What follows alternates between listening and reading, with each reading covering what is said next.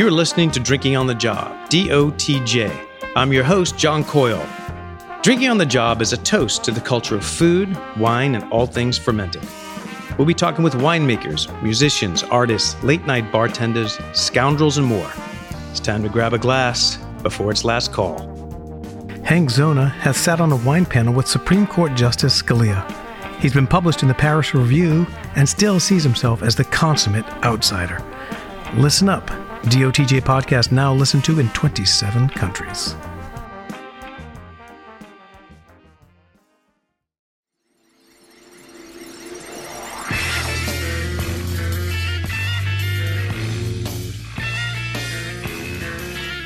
Just another great episode with a good friend uh, from New Jersey, Hank Zona from The Grapes Unwrapped, joins me to talk about his Corkside Wine Club, his travels, and his love of all things fermented. Hank, thanks for coming on, and thanks for bringing a ton of wine. We're going to get, get, get through Yeah. on this episode, which is great. Well, I know you've had plenty of wine too, Th- I- and thanks for having me, John. It's always good to see you. I, I agree. So let me uh, let's go back a little bit uh, in time. Uh, one of my first meetings with you, you had a uh, a, a YouTube television show, right? Yep, yep. Uh, Swirl, and Yeah. uh, at Gaslight uh, Art Studio, you interviewed me Yes. about wine. Yeah. and uh, um, it was still great. I still love it. Yeah, that Yeah. was kind of fun night. I, you know, I- I'd love to do that again. I decided let's do a wine themed art show, and I brought local artists from our community, our old, your old community, Sure. Yeah, yeah. and uh, to talk about their their wine themed art and label art and wine. And and Rick, who who ran the Gas Gallery, Good guy. uh, said, yeah, let, let's do a gallery show. I know you got uh, Robert Sinskey to, to send over some prints, and Andre Mack was involved. oh, we had some right. of his prints too. So it's probably some of the best wine you're ever going to have at an Yeah, art it's true. gallery yeah, you opening. Sinskey, Yeah. uh, OPP. Yeah. Uh, those are some great brands. Yeah. Um, uh, so yeah, we've known each other a long time. Yeah. Uh, so uh, we have to start at the very beginning. Mm-hmm. Like, how do you get into the wine biz? What's the what's the for some people it's a bottle, and then like the Mm-hmm. the sunlight comes through the you know stained glass window, and it's like church moment. They go, oh my God, this is a calling. I'm going to figure a way to get into the wine business. So what is it for you? Uh, It was circuitous. Yeah. Uh, you know, I, it wasn't. This is not my first career. I, I worked in the executive search business for a lot of years, but I grew up in a. Um, uh, in an immigrant household. I had my grandparents all immigrated from various parts of Europe. Not just my father's parents from southern Italy, but my my maternal grandfather was from Alsace.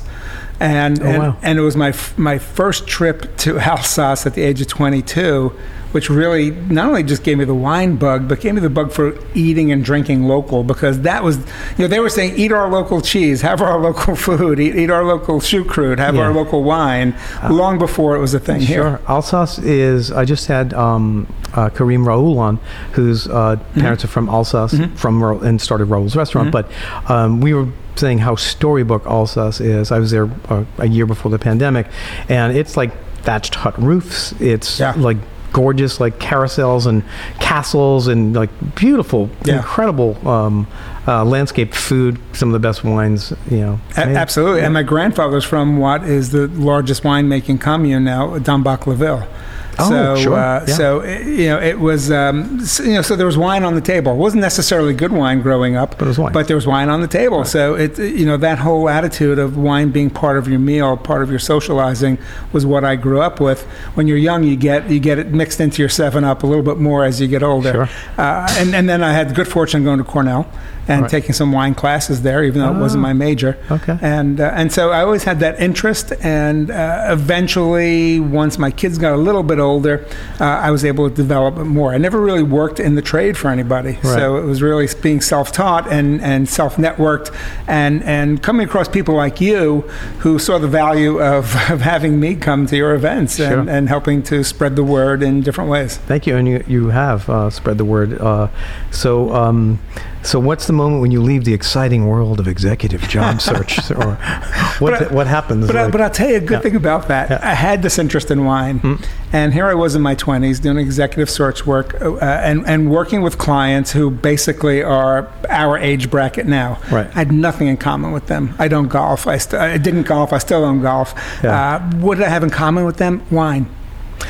And and they would they would just want to go to lunches with me and dinners with me and give me business and talk about wine. So even in my 20s, having that interest in wine opened up doors for me Yeah. that I that I didn't expect. So uh, and and I realized that wine is just it's beautiful stuff. It's social and it, it just tied into so many things and it was part of my heritage. Has anyone done a better job of explaining uh, the how we are all connected to a community than like Anthony Bourdain through food and wine? Right. It's cultural. It's Yep. like you said, your grandparents and Yeah. coming from Europe and, and breaking bread together and having a glass of wine is something that we all enjoy and it crosses every cultural border. A- absolutely. And and what's the easiest and best way to start to understand somebody's culture, but through what they eat and drink. And And, and if you do that with them, you can start to figure out the other things that may not be as easy. But Yeah. but So- if you break bread with them and drink with them, Totally good point. And it's a very Italian thing. So Yeah. I lived in a brownstone uh, years ago now. I lived back in Brooklyn. I, I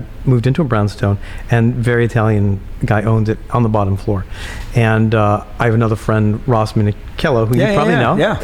And uh, I said, yeah, I get along great with the Paretas. I mean, they're awesome. They're fun people.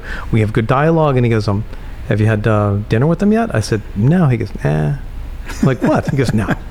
When you break bread, that's when you're friends, and it's, right. it's so true. And I kind of have adopted that. Like I, I have dinner with people I, I like. I Mm-hmm. I don't like someone, I try not to like, hey, should we have dinner? No, let's just meet for a drink. Breaking bread is a very intimate kind of um, experience, right? Well, it's, it's exactly what it is. It's intimate, and and it's um, it, it's a good form of intimacy, Hmm. and and you you really learn a lot. There's, there's nothing like socializing over a meal with somebody. Yeah, true. So oxytocin is a hormone that gets released during sex, Mm-hmm.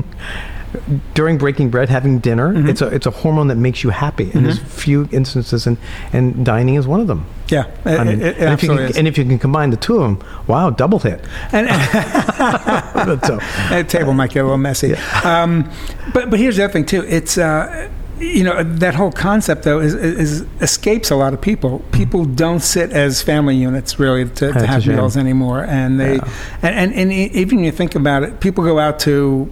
You know, get together on weekends with other, other couples, other friends. They're sitting in a crowded restaurant. There's a group of people. You can't hear the person on the other end of the table, really. I know. They, they turn Yeah. the table. You're up. You're out. You didn't really get to talk with them. It, it- that's why a dinner party is kind of a fun thing to do, because it's just much more comfortable, and and people get to eat at their own pace and drink at their own pace, and, and again commune. Okay, so speaking of that, let's get to the first wine because we have. okay. I think we're going to try to do four, which I've never cool. done on the show. Let's go. You brought a rosé from Vermont. I've uh, rosé from Vermont. Yeah, Which- I spent some time up in Vermont uh, last month. And I'll it take a little pretty splash of that. eye-opening. Let's get this going. So uh, there is a winery up there called the Garagiste that you mentioned that I had the pet nat of Yep. up there. And what's interesting in Vermont, and you're going to tell me more about this, but they don't have classic vinifera, Chard, Cab, Pinot. It's off varietals, and that's what makes it really kind of cool. all, all hybrids and uh, well one one winery one winery Right. um, and that is uh, Shelburne uh, is growing a small plot of Riesling but everything else is hybrids and it's pretty remarkable what they're doing up there with hybrids. And uh, and and La Garagista Deirdre Heekin really uh, I think started that. Yeah. but they're and and you know none of the wineries are near one another. They're all good distance apart up there. But they all know one another. They all collaborate. They all kick around ideas with one another. And this is from a, a, a spectacular vineyard on Grand Isle in Lake Champlain Oh, so so it's pretty far north about 20 miles from Canada Yeah, but I was just in Hero, up, Okay. up right up by there. My son's in Burlington. Oh, okay. UVM. Yeah, so, yeah, yeah. Uh, that's why I had the the. I, I have to try this. I've never heard of this grape, and it blew me away. Yeah. Okay, so this is like so floral. It's like Yep. Mm-hmm. rose petals, um, beautiful on the nose. This is from Ellison Estate. Mm. Uh, it's it's owned by a couple, uh, Kendra and Rob Knapik. They've got three young kids. They uh, they actually make the wine in their 2,500 square foot basement in their house in Stowe.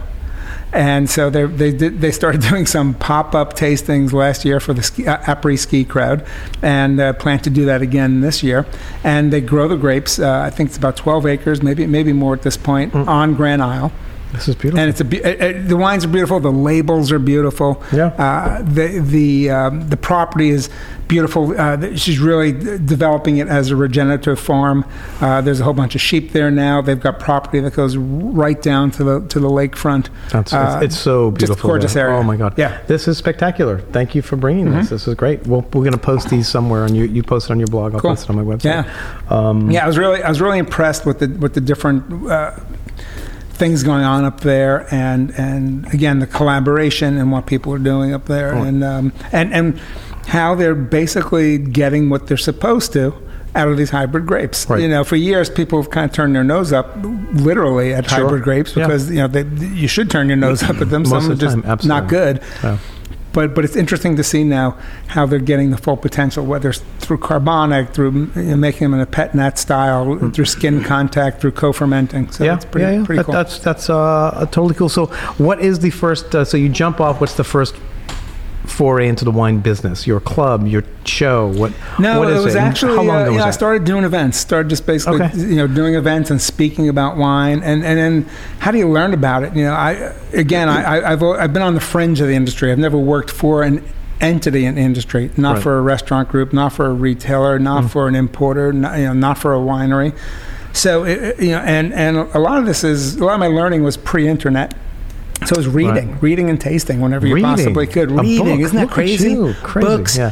Frank Yeah. Prial's column in the Times. Oz Clarke, Yeah, uh, Burgundy Oz book. Clarke's Yeah, books. yeah. Uh, you, you know, the early Kevin Zraly uh, in Windows on the World Wine School Sure. books, Great and book. and Randall Grahm's quarterly newsletter that he Sure. would mail out. You know, now I I, tweet with Randall Grahm, but back then I, I would look forward to getting that. Yeah, he was a, he was a, certainly a pioneer. All Yeah. his like wines from Soledad, and Yeah. then he went to Pacific Rim Riesling, Yeah. and uh, he was a, a, a super cool guy. So um, you're a great example of, you know, people say, how do you learn about wine? Well, it's some of it's academia for sure, Sure. but mm, bottom line, you have to taste a lot of wine. You taste and you talk. Yeah, that's that's it. You and, and, and wine's like. good for that though because it's a social business Right. right, so you know you and i can sit down and and just talk about wine you, your knowledge is encyclopedic I, I, I love hearing you uh, you know tell the stories and, and the experiences and i pick up from that and wine is also a passionate thing right Sure, and yeah. and you feed off other people's passion Yeah. in the business I agree. and and if you're not passionate about wine you, you probably shouldn't be in the business No, that's why I've always said uh, one thing I do love about the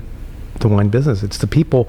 Most of them are pe- people from another field. Lots of artists, writers, you know, actors, opera singers, uh, or, Mm-hmm. Yeah. or people who just were lawyers who are like, "Oh fuck this! I can't Yeah. do this. This Yeah. is just horrible." And um, and so why people are in it because they're passionate about it. Yeah. Um, so before we get to the next subject, let's go to the next wine because Okay. I'm going to get through all these, and this ties nicely into Yeah. uh, Columbia Gorge, your recent travel. Mm-hmm. But so then you just started like, what I appreciate what you, you you've done is you've had this kind of very pioneering spirit. Like I love it. I'm just going to start writing about it, and I'm just going to start doing events, and and then that just grows uh, organically. It grows because people want to be around you because you are passionate, and people who are passionate attract people. Like I want some of that. What that guy has. Right. What's what you know? That's what you do, and that's how you've built this over a decade. I think yeah, it's been it's, almost it's a a, decade. little bit right? over a decade. Yeah. And and and yes, you know, it's you know, I've been on the fringe of the business, and and as you know, there's lots of very defined roles in the wine industry, Sure. and I've never had one. You know, I know we've been at, we've been at events, and you've gone to introduce me, and you probably introduced me in three or four different manners over oh, just over the past three or four Yeah. years, because I've done lots of different things. But but what, what my my role is is to find the gaps in the business Sure. and fill those up, and uh, and I think I do I think I do a nice job of that, and um, yeah, you do. And I, you know, like this is Hank Zona. He's got an amazing jump shot. You should see him play basketball, which we'll get to. Uh, uh, but he also loves wine like we all do. And I also thank you for coming and to our tastings and going to our tastings and your wine club. But uh, let's talk for a second. So recently, you just traveled to the Columbia Gorge, which Yeah. I think is the most exciting wine region in our country for sure right now. Yeah. Um, but give me your. So we're doing Savage Grace here. Yeah. Syrah. Michael Um, Grace, uh, yeah. who was a musician, I believe still is, and decided to start making wine, and uh, he's been doing it in Washington, and, and he's kind of moved his operation now fully down to Columbia River Gorge. Started off with uh, with real love for Cab Franc, Right. and he he low intervention, low alcohol, high acid, you know, and, and I think that's sort of the benchmark in the Columbia River Gorge uh, Yeah. w- with a lot of the makers there now, and um, yeah, went up to the winery just this past weekend and. First of all, it's a spectacular. You know, I, don't, I don't use the word blessed uh, a lot, but it's bl- it's blessed land, and uh, where his winery is, it's like a straight on shot at the gorge. Yeah, it's it's it's uh, one of those like you're so you're north of Oregon, Mm-hmm. and you you're going through the gorge, and the Cascades are there, and Mount Hood's off in the distance, yep. and it is breathtaking. And, and it's Yeah. all it's all within an hour of Portland. Yeah, just so So you know, as I like to tell people, I think if you want a wine trip to Oregon, you go to Portland and you turn left, and you just spend your weekend in the Willamette Valley. If you want, if yeah. you want a trip that includes wine, you Yeah. go to Portland, you turn right. yeah, And, I- and both places are within an hour, you know, thir- half hour to an hour. Yeah. Uh, spectacular places on either side of Portland. Right. Also, I, I think what's crazy is like, you know, you have uh, the most diverse terroir uh, Mm. that I've seen in a, in a very small uh, area, like you said. Mm-hmm. You have incredible like vertical elevation, Mm-hmm. uh, like the Dolomites, and then you have uh, tufa and volcanic, like you do in Etna. You have, I mean, granitic. You have it's the basically the Missoula floods came in and dropped a bunch of all the stones and Yeah, glacier stuff. So it's like incredible, and that's why you get this beautiful diversity of like why they can grow. Yeah, Nerello Mascalese, why they're growing Syrah, why they're growing Trousseau. I'm just like, it's You, you can also go, John, 45 minutes and go from 80 inches of rain a year to 12 inches of rain a year. Yeah, it goes to a because, desert, right? Because you're, Yeah. you're going right to the edge of that the, Yeah. the desert in eastern Washington, Sure. eastern Oregon. So it's it's and it's spectacular terrain too. Yeah. So uh, so this is this is Syrah, and it's uh, this is you know he now is focusing Michael on cold climate Syrah, cool climate Syrahs, and um, I think doing a nice, really nice job with them. Yeah, no doubt. It's got all that kind of like peppery spice, Mm-hmm. earth. Tannins are just beautifully like there to uh, for a backbone. Uh, this is, I'm sure, minuscule um, kind of uh, production as well. Mm-hmm. Yeah, He- Uh, I think he said he's doing about uh, five, seven thousand cases, uh, five to seven thousand cases a year. wow, that's Yeah, that's not that's like, you know, they're making a living. They're making a living in a beautiful place and, uh, and and making really nice wines. Um, so we're going to go to Analemma, which is Yeah. cool. That's a, another gorge wine Yeah. from Mosier. And uh, a regenerative farming. Mm-hmm. Um, I know you were trying to get there, and you said you got interrupted by rain. Yes, because they were doing all uh, all outdoors. Yeah. So uh, They have three cows, and it's an old farmhouse, and everything is uh, uh, picked by the uh, lunar cycle, and it's organic, um, which is really great. And um, uh, I'm trying to think of Punch uh, called me, and they were doing an article on, on the best domestic sparklers. And I have to tell you, um, you know, Laura Macero, who is our, our runs our champagne and uh, French wine portfolio, she was like blown away, and I, I think it's amazing too. Uh, Analemma does some killer, killer stuff. Uh, we bring this in to Edward, and I, I, I do uh, totally uh, dig the wine. But uh, see what you think, because this is uh, now you're in the gorge. yeah, I did buy I did buy one of their wines off the shelf because what I did a couple of nights, uh, you know, the focus of this article that I'm working on that, that I was out there researching is really about the natural scene out there, and and so I actually went and bought local food and cooked two nights. Yeah. On one of the nights, I had their Arctic Rosé, which is a, a very light Pinot Noir rosé that, that I had with uh, some sable fish. Yeah, oh, and and wow. I even was able to buy some huckleberries uh Yeah. from a roadside stand. So and, and some some local mushrooms. it's pretty cool. You're, you're, you're build, building yourself a nice little life there, it traveling, was nice. Uh, writing, nice drinking, trip. eating. Yeah. Um, but you know, to what I was saying earlier, how you can get all this, uh, you know, these different varietals grown here. Mm-hmm. They do uh, Ribeiro. They do like so they do Mencia, like from Yeah. the Ribeiro. They do uh, Albarino. They do uh, I mean, amazing like whites. The, the Bianco is uh, Yeah. Godello and uh, and Al- Albarino, Albarino, yeah. uh, mix, right? With with something else uh, in there, which is what I thought was interesting. I, will tell. I will always look suspiciously at Americans trying to grow international varietals like that, and because there's a lot of plonk Mm-hmm. out there. I would never name names. Well, I wouldn't say never, but uh, so like there's some. Oh, there's a.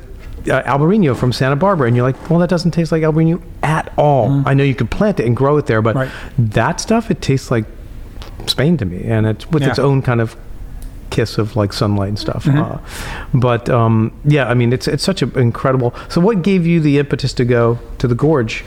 Uh, well, you, know, uh, you you met my occasional co-writer friend Valerie Stivers, Yep. who who I'm I act as her wine and spirits consultant for her Paris Review food and literature column. Nice job. Wh- Which has been fun because what she does is you know she picks classic literature, recreates the food from it, and and I kind of help pair wines with it, or, or actually give her some historical reference to the wines that might be in the book. So, um, for example, at the beginning of the pandemic, when we did the Decameron, which takes place in the 1300s in the plague in Oh, wow. in Tuscany, Right. uh, you know there are wine references there. So we were able to find wines, of course, that are still made. Wow. So, um, so we we had done a piece for this month's Travel and Leisure, and it was Oh, about cool. how um, how Oregon is not just a place where there's good sparkling wine, Right. but it's a actual a sparkling wine destination Yeah. and uh, and and becoming even more so.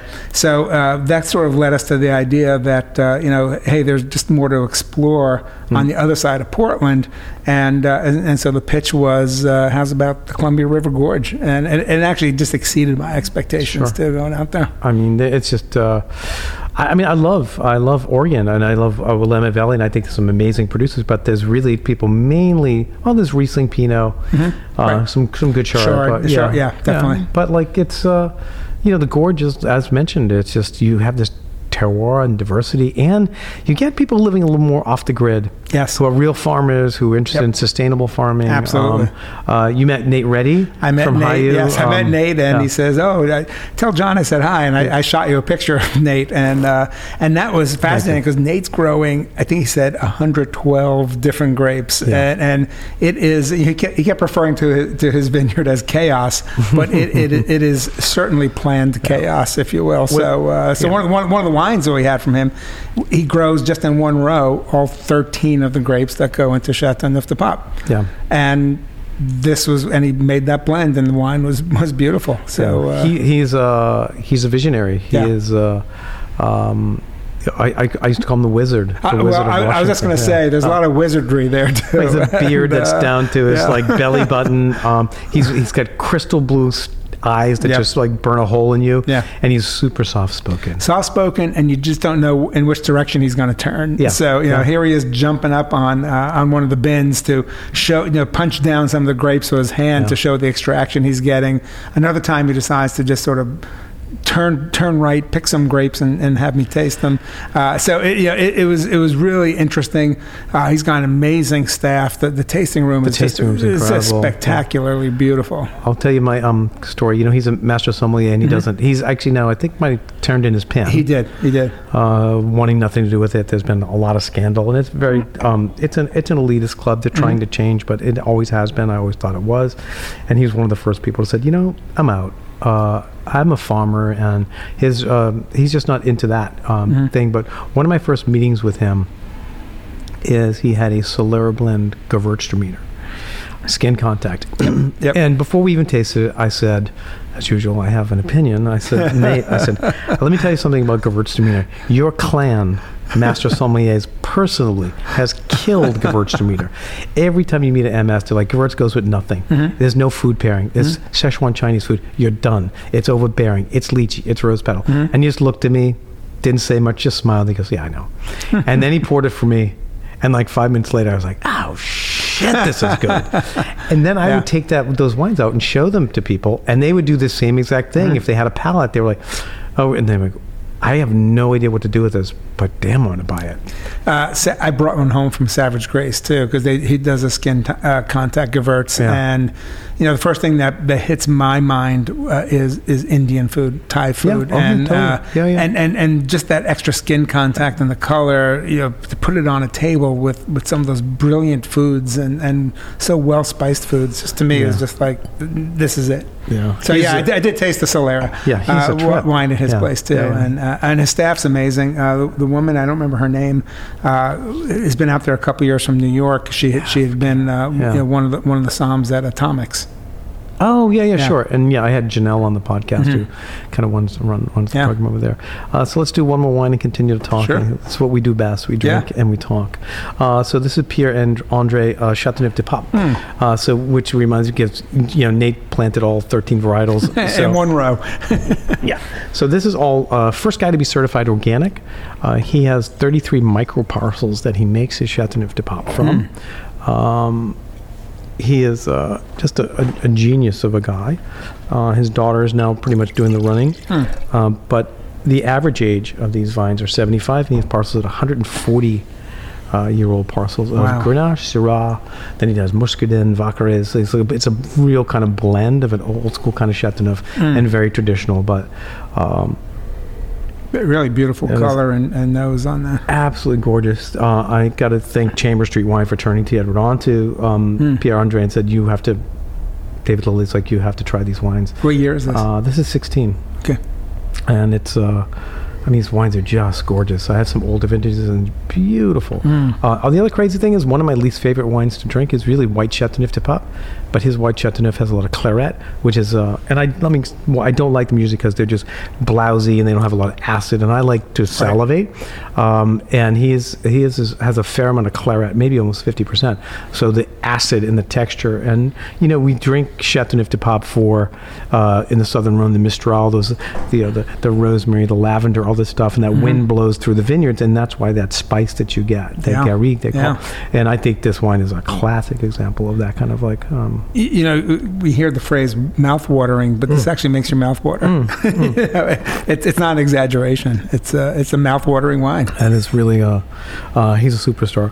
Um, Yeah. So um, you so besides writing, journaling, traveling, you also got to be judge on many wine panels. Yeah. And I think one of the ones that's uh, has to be on your resume oh, uh, that forever will be the one when you had uh, Supreme Court uh, Scalia. Yes. Was on a, a panel Yes. So, uh, so with you. the old Ebbitt Grill in Washington, which Right. is the number two busiest restaurant or uh, uh, revenue producing restaurant in the country. A friend Right. of mine was GM, and they have something every year called the Oyster Riot, and it is one of the most amazing parties anywhere.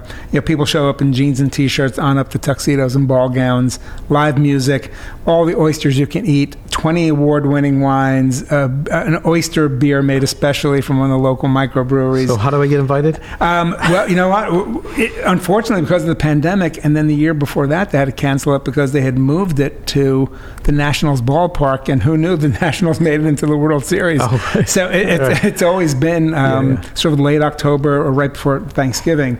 So, um, so I, I got to go down and be a judge for the Wines for Oysters competition. Over 500 wines, and they, they the staff there whittle, whittles it down to 25. And you sit at a table in this gorgeous room in this old classic historical restaurant, and they just keep bringing oysters and dropping them in front of you, and you have to eat the oysters with the wines and pick the winning wines. And one of the judges uh, was uh, Antonin Scalia. Yeah. And I asked my friend, I said, why do you bring Scalia back? And he said, every year. And he said, because he doesn't, you, you get to judge once and that's it. And, you know, most people don't get invited back. And, and he said, you, the first time he judged, he wrote me a note and said what a great time he had. And he says the first time he had ever made his, a decision as a judge that nobody complained about. so, um, so, so, you know, so, so e- even if my politics were not his, I, I'm not used, I'm not typically in a room with any Supreme Court justice. So uh, a friend of mine had given me a book on wine law, and I was reading it on, on, on the way down. And, uh, and I, I and, and so after after the competition there was a little reception, and I went over to him and, and we started talking and and he said, "Oh, where are you from?" And I said, "Well, I live in Maplewood, New Jersey, near near the Oranges." And he said, "I used to date a woman from South Orange years ago." And first thought was he probably wouldn't date anyone from South Orange today. uh, Probably not, yeah. No, probably not. So um, so I so he saw the book and he said, uh, "I said." Have you seen this book yet? And he said, "Am I in that?" I said, "I haven't gotten to that chapter yet." And and he did autograph it for me. And he said, could- and he came up to me and said, "You know, you seem to know a lot about wine." He says, "I don't really know a lot about wine, but I do know a lot about judging." And I said, "Yes, you you probably do at this Yeah. point." So you know, it was a, it was a gracious conversation, and we didn't talk politics, fortunately, but we talked wine. And uh, and again, you know, it goes back to our original point you know you can sort of have a glass of wine with somebody you differ with and kind of learn a little bit about them perhaps and uh, well, I think to, uh, the point because he's the anchor of the conservative court, Right, or yeah. he- it was, um, and you know people used to say like you know, you know. Um, uh, if, if anything Scalia hates more than affirmative action, it's abortion and sodomy. I mean, he had some really fucking shit that's not Oh. aging well. Right, Uh, right. But at the same time, he would hang out with uh, With Ruth. With Ruth. yeah yeah Ginsburg. and they drank wine And together drank all wine together. yeah. And I, I think thi- they got hammered together actually Right. from what I Of- read Of course, but isn't that's what's missing today? Like we cannot have a civil conversation.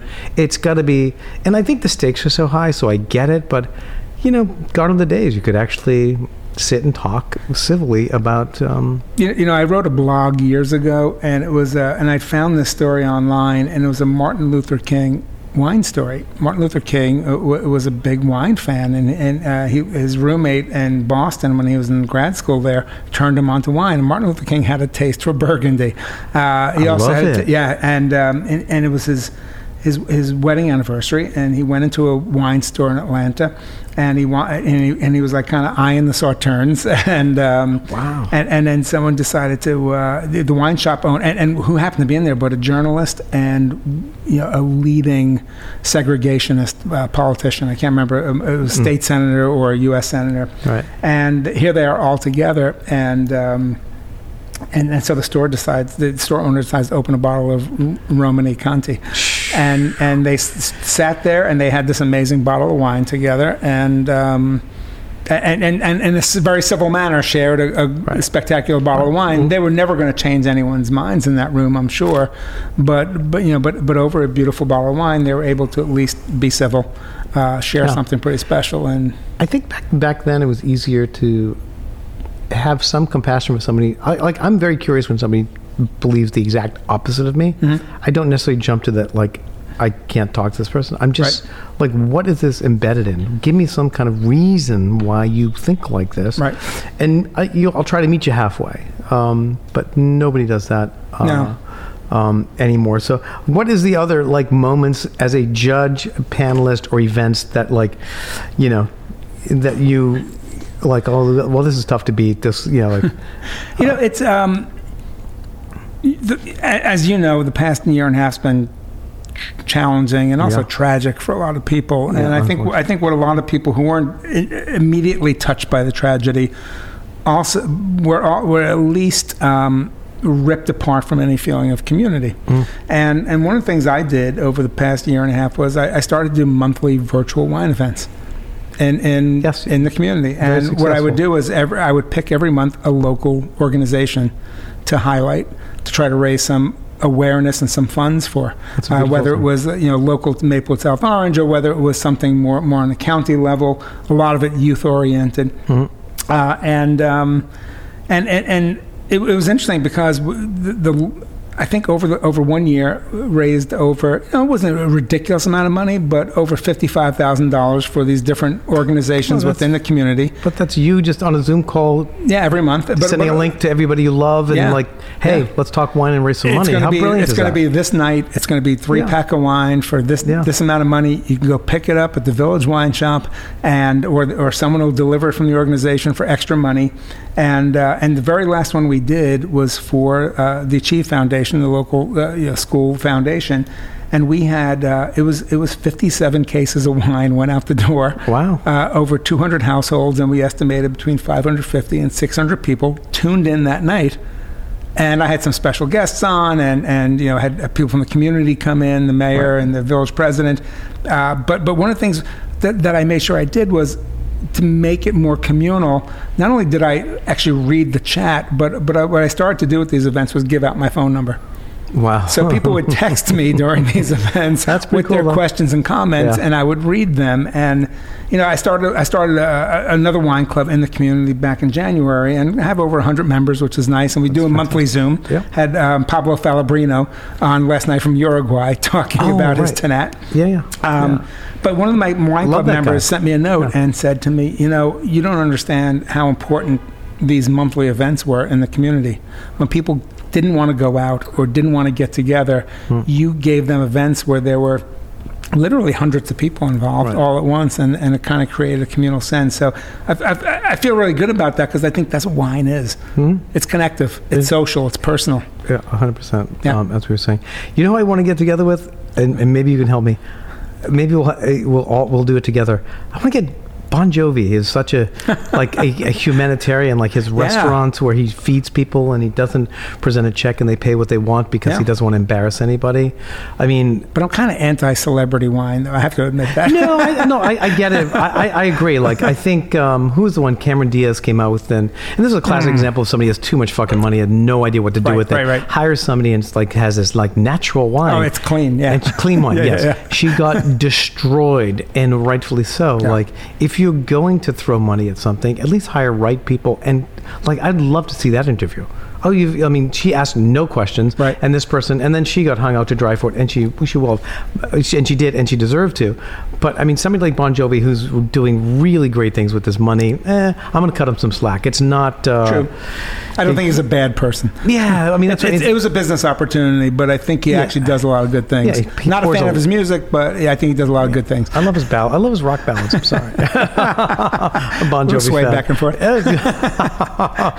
um, but that's great because we. I want to talk about the wine club and how is that going? It's going to continue and Yeah, oh, it's definitely continuing and, and it's growing. And um, and again, you know, one of the things I try to do is fill in the gaps. I try to fill in the gaps in the business. And and being in New Jersey, even though it's half an hour from New York where we are, it's a world away. And Sure. and you know, uh, uh, people don't get to try a lot of the wines or experience a lot of the wines. And you know, my focus, and one of the reasons why I think I've always had an affinity with you and, Yeah. and T. Edward, is that you, know, your focus on small, artisanal, low intervention, family owned. Right. You know, uh, if I'm reading Food and Wine magazine and someone's got a full page ad, they don't need my help True. promoting Good their point. wine. Very good point. Uh, Yes. And it's not necessary, and not that it's necessarily bad wine either, but it's just not what, what sort of gets me excited Sure. and, and who I want to talk about. There's no story behind a, uh luxury goods company uh, owning owning a wine Yeah. brand, you know, and, and there's nothing personal about that. Right. So uh, so that's what I that's what I look for, and that's the wines I try to give people, Sure. and and you know, and and get them to step away from. Meiomi and, and Yes. Whispering Angel and what, what's on every shelf because New, New Jersey market's controlled, you know, 70% of the wine is with two wholesalers, and that's just not right. and they give tons of incentive for you to pick up the wine. We'll give you free. Legal, quasi legal, and as we learned last year, illegal too. Yeah, all right. Yeah. People got busted, and they should have Yeah. got busted. So I have a funny story. We also, I think, um, there was a great restaurant in New Jersey on South Orange Avenue, above. I think it was David. Yeah, yeah. And I was like, oh my god, this is really good food. and then I uh, and then I looked at the wine list, and it was just like, and it really pissed me off because it was like nine Pinot Grigios. They didn't list the vintage Yeah. and shit. And so I said, who put this wine list together? It was Hank Zona. Yeah, yeah, I yeah. called you to give you shit. You called me, and you were like, no, I no, no, no, I didn't do that. So, so I knew, I knew the manager. He calls me up. I give him like a five-page report. I said, "Here's where you live. Here's your menu. Yeah. Here's what wine's going to work." I go to the soft opening and I look at the wine list, and there weren't nine Pinot Grigios. There were five. Yeah, right. And that's still four Yeah. too many, right? Yeah, yeah. So, um, so I said, "What's going on with this?" And he said, uh, "Well, we ran out of time, so."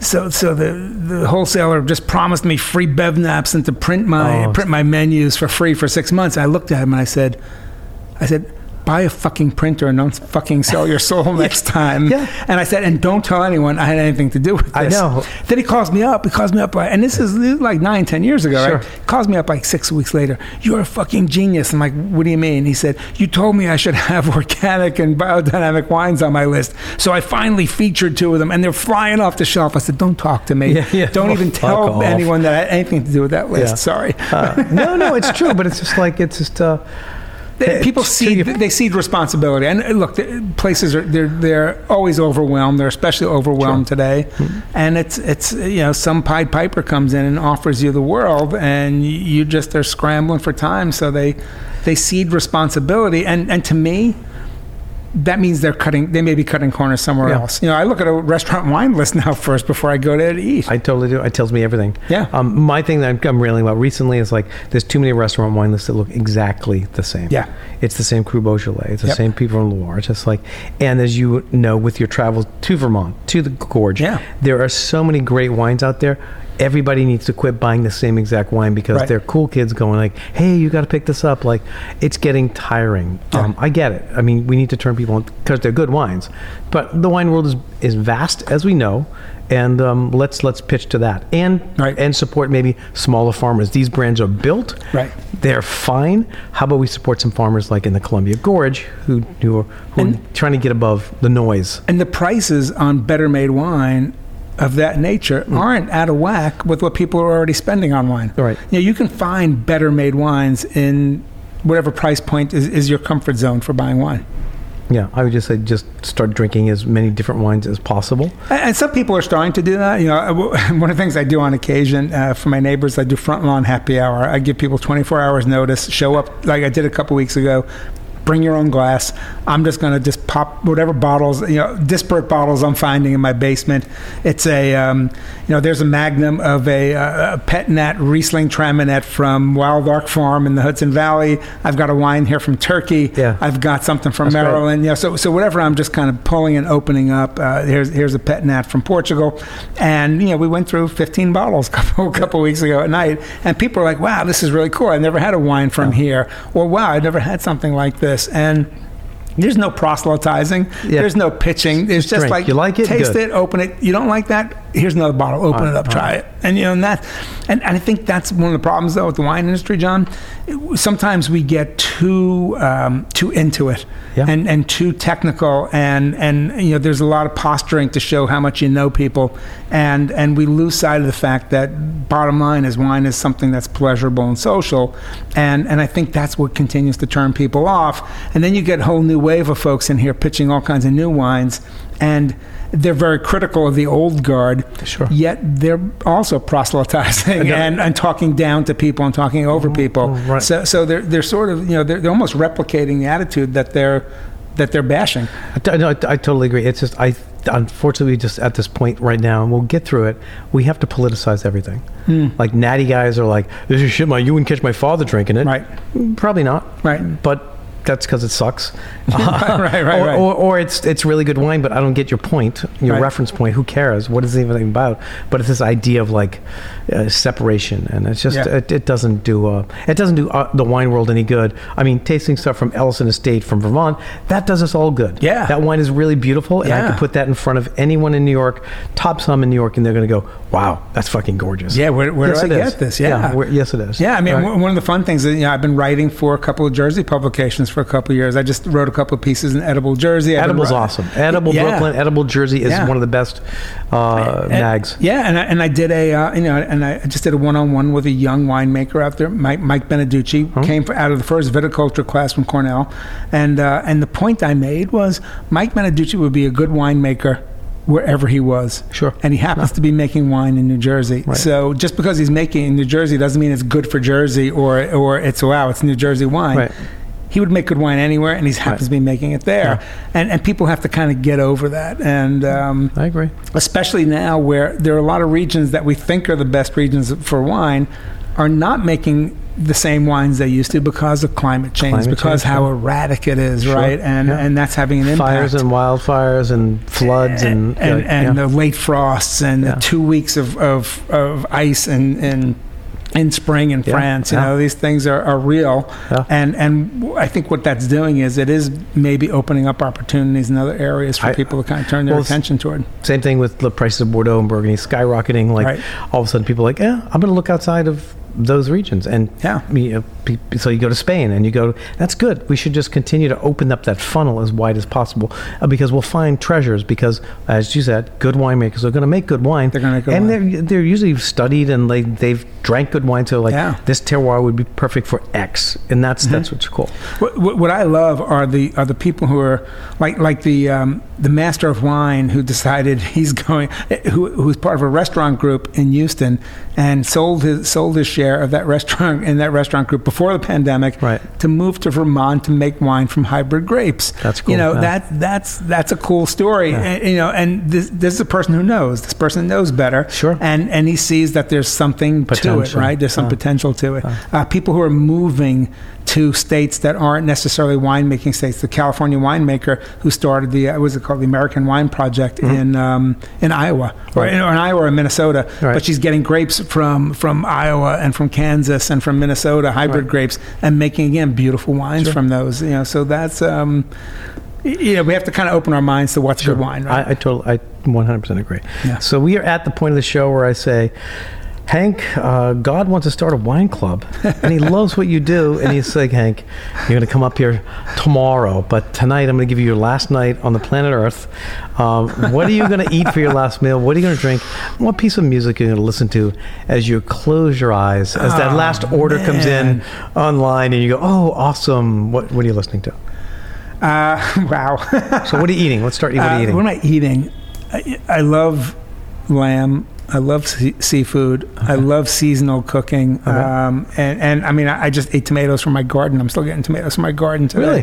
Huh. Yeah, yeah. So it's um, so I, I would I would be something seasonal. So I'd be, Okay. and, and this is the most beautiful season for food. I think, uh, pr- you know, local produce that cross over from summer to early Sure. autumn. It, it's just an embarrassment of riches. I think so. Um, uh, what am I drinking? Something sparkling. Um, I, Okay. I think I love sparkling wines more than anything. Uh, I know. I know most people say burgundies, uh, but uh, Mm-hmm. you know, no. Uh, you know, that's been my experience. You know, a lot of people in the industry love burgundies, but um, I love sparkling wines. So it, Okay. it would be. Um, probably some some some killer champagne probably to go with it. Uh, what am I listening to? Wow, what's the last thing I listened to? Yeah, I'm, I'm a child of '70s music. I was a big progressive rock fan, so you know maybe I throw on close to the edge.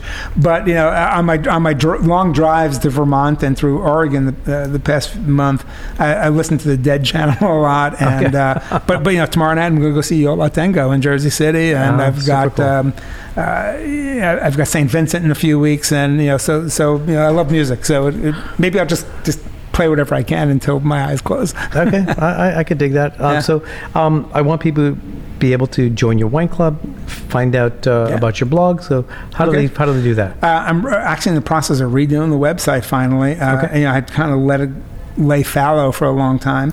Uh, my my business is known as the Grapes Unwrapped. You can find me there on Instagram Great. and on Twitter under those under those names or Grapes Unwrapped on Twitter. Mm-hmm. Uh, Wine Club is, is really we're not, we're not delivering yet, but uh, hopefully trying to do some shipping soon. Uh, where um, but but it's in. Um, uh, it's called Hank's Wine Club. How you like that? Great. No, no kitschy name there. Okay. And uh, so, uh, and it's through Village Wine Shop in uh, Maplewood, but people can con- contact me through social media and get more information on it. If wine world people want to promote a wine through it too, um, you know, what, what I normally do is I, I you know, I, I pick the wines, then I invite someone to come on to the to the monthly Zoom to talk to the wine club members. Super cool. But but as I tell them, you're under no obligation to show up. I've already bought your wine, so uh, so this good. is really just just for a chance. And and as you know, this John, it's fantastic because you know like Pablo tuned in from Uruguay last night, Yeah. and it was, it was at the hour mark. I still had the other two wines to talk about, and he wanted to just hang out and hear what the other wines were about. And, That's and, you so know that's cool. been my experience. A lot of the winemakers, Yeah. they're thrilled to talk to people in this really kind of nice, comfortable social setting that I create. And um, Well, you're great at it. thanks. So thank you for Thank being you. on DOTJ podcast, man. And, and thanks for thanks not only for inviting me, but for, for being a good friend all these years, and for bringing me along for the for the conversation. So Well, let's go have some oysters. fantastic. Good night. Thanks again for listening. Don't forget to check us out at dotjpodcast.com. Until then, I'll see you at the bar.